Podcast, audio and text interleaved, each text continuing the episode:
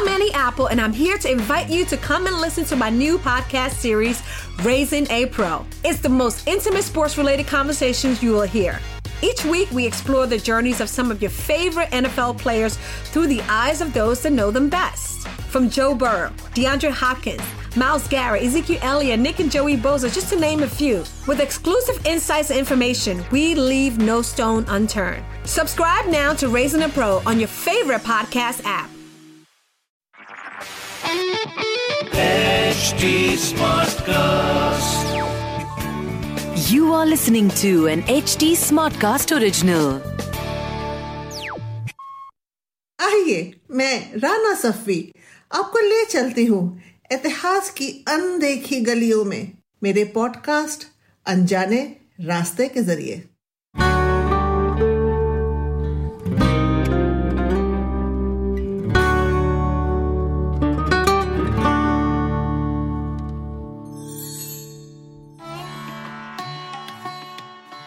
बचपन में हमें शहजादे शहजादियों की, राजा रानियों की कहानी सुनने का बहुत शौक था।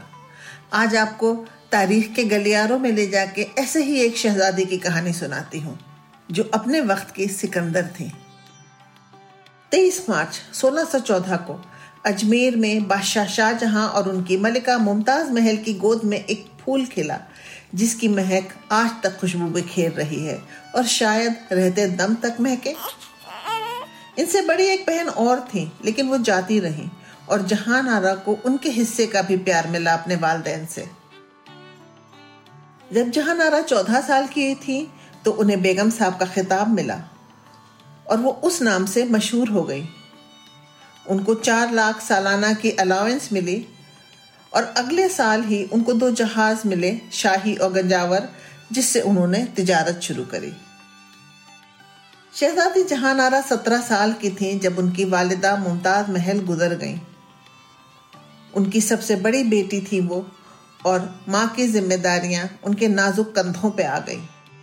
शाहजहां बादशाह ने मुमताज़ महल की आधी जायदाद बेटी को दे दी और उनको अपनी वालिदा की जगह बादशाह बेगम का ओहदा और खिताब भी दिया माँ की आधी जायदाद के साथ साथ बंदरगाह, सूरत पोर्ट भी जहानारा को मिला और वहाँ से उन्होंने तिजारत अपनी शुरू की।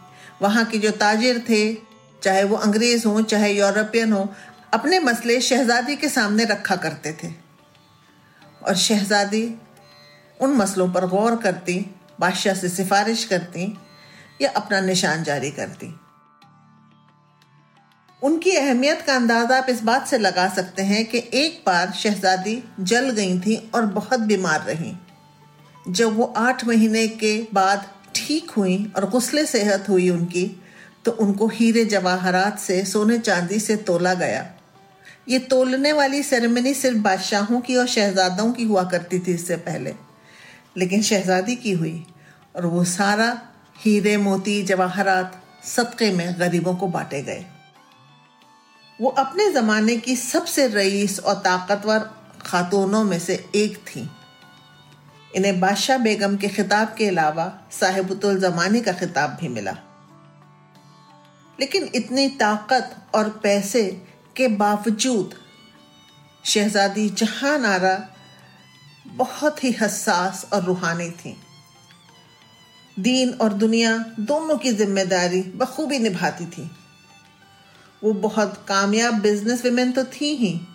उनके पानी के जहाज़ साहिबी के नाम से समंदर में चलते थे और डच और अंग्रेज़ ताजिरों के साथ वो तिजारत करती थी। खानदान तैमूरिया की औरतें बहुत पढ़ी लिखी होती थी और बहुत ताकतवर। वो पर्दे में ज़रूर थी, लेकिन वो दबी हुई नहीं थी, ना वो खामोश थी। बादशाह उनसे सलाह किया करते थे। शहजादी जहानारा को सूफीज़म में बहुत दिलचस्पी थी और उनका रुझान भी चिश्ती सिलसिले की सीख में था। लेकिन उन्होंने कभी बैत नहीं ली चिश्ती सिलसिले से। मार्च 1640 में जहानारा अपने वालिद, शाहजहां बादशाह और भाई शहजादा दारा शिको के साथ कश्मीर गईं।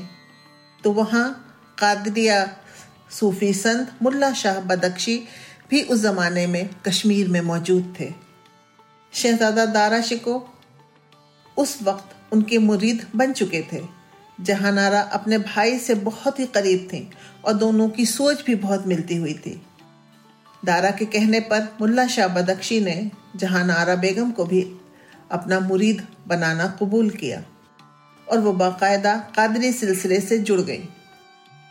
वो मुल्ला शाह बदख्शी से तो मिल नहीं पाती थी पर्दे की वजह से, लेकिन उनसे खतों किताबत करती थी। एक बार दूर से उन्होंने उनको देखा भी।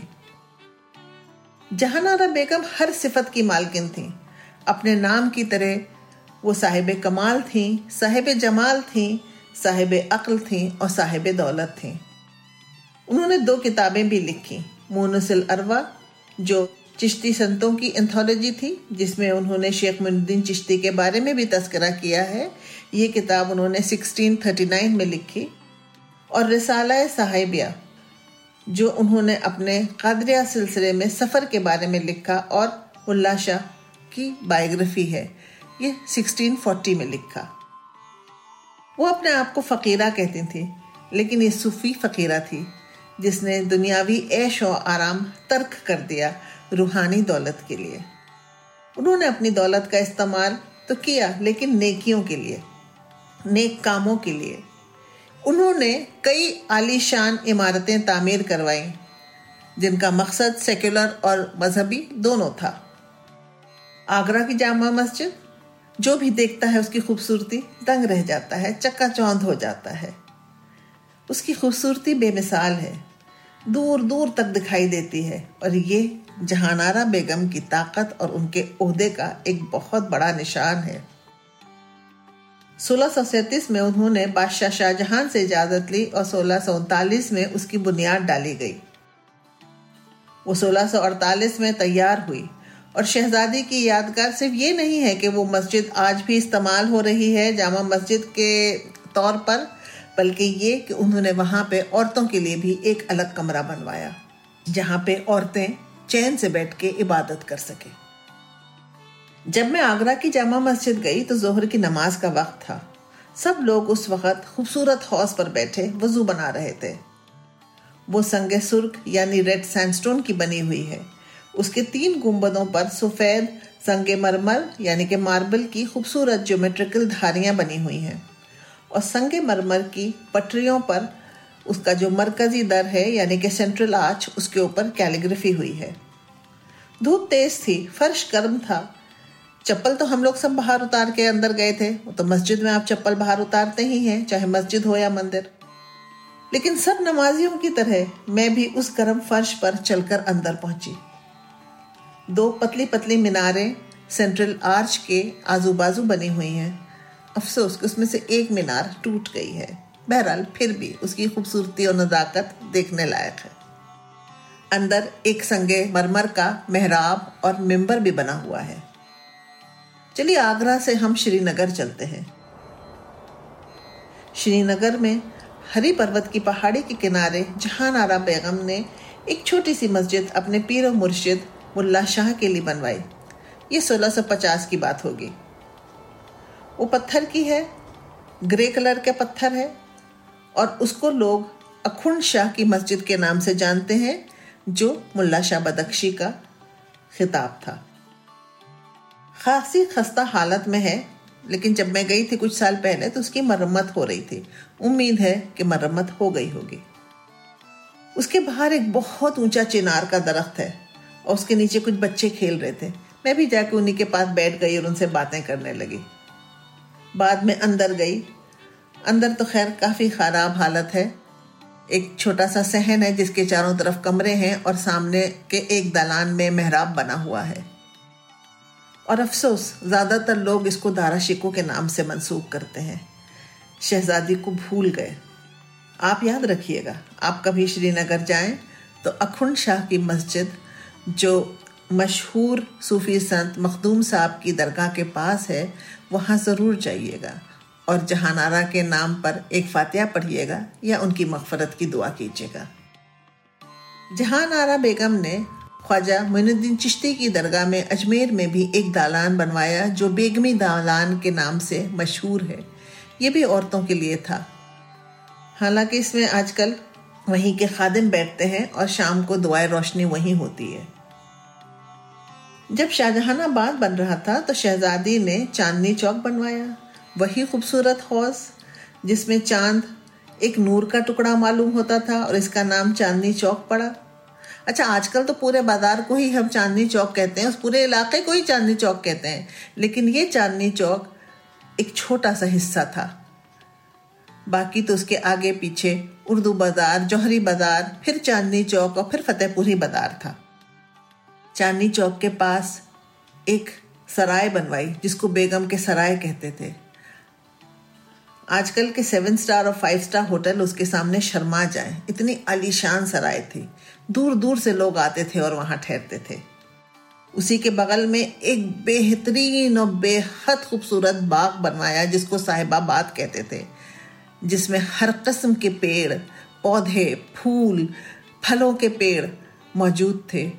उसमें पेविलियंस मीनार, बुर्ज सब बने थे लोगों के ऐशो आराम के लिए कि आए और रूह को ताज़ा करें। अफसोस कि अठारह की जंग आज़ादी में बहुत कुछ खो गया। एक जो बहुत ही खूबसूरत हम्माम बनवाया था, वो तोड़ दिया गया। बेगम की सड़ाई तोड़ दी गई। उसकी जगह आज टाउन हॉल है और साहिबाबाद फिर खासा बर्बाद हो गया। हालाँकि वहाँ पे आजकल महात्मा गांधी के नाम से एक मैदान है, लेकिन वो बहुत ही छोटा और उसकी खूबसूरती कहीं कहीं उस तरह नहीं है जो साहिबाबाद की रही होगी। 16 सितंबर 1681 में शहजादी का इंतकाल हो गया। अपने वसीयत के मुताबिक, वो एक सादे से मुहजर में, यानी कि इनक्लोजर में हज़रत निज़ामुद्दीन औलिया की दरगाह में दफना दी गई। महलों में कम ख्वाब, साटन और मखमल में सोने वाली शहजादी ने वसीयत की कि उनकी कब्र सादी खुले हुए आसमान के नीचे मिट्टी की हो।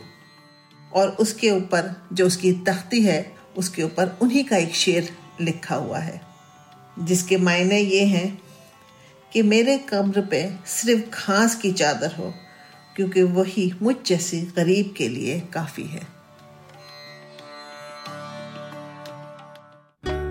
अगर आपको ये एपिसोड पसंद आया हो तो हमें ज़रूर बताइएगा at H T smart cast पर ट्विटर इंस्टाग्राम और फेसबुक के ज़रिए।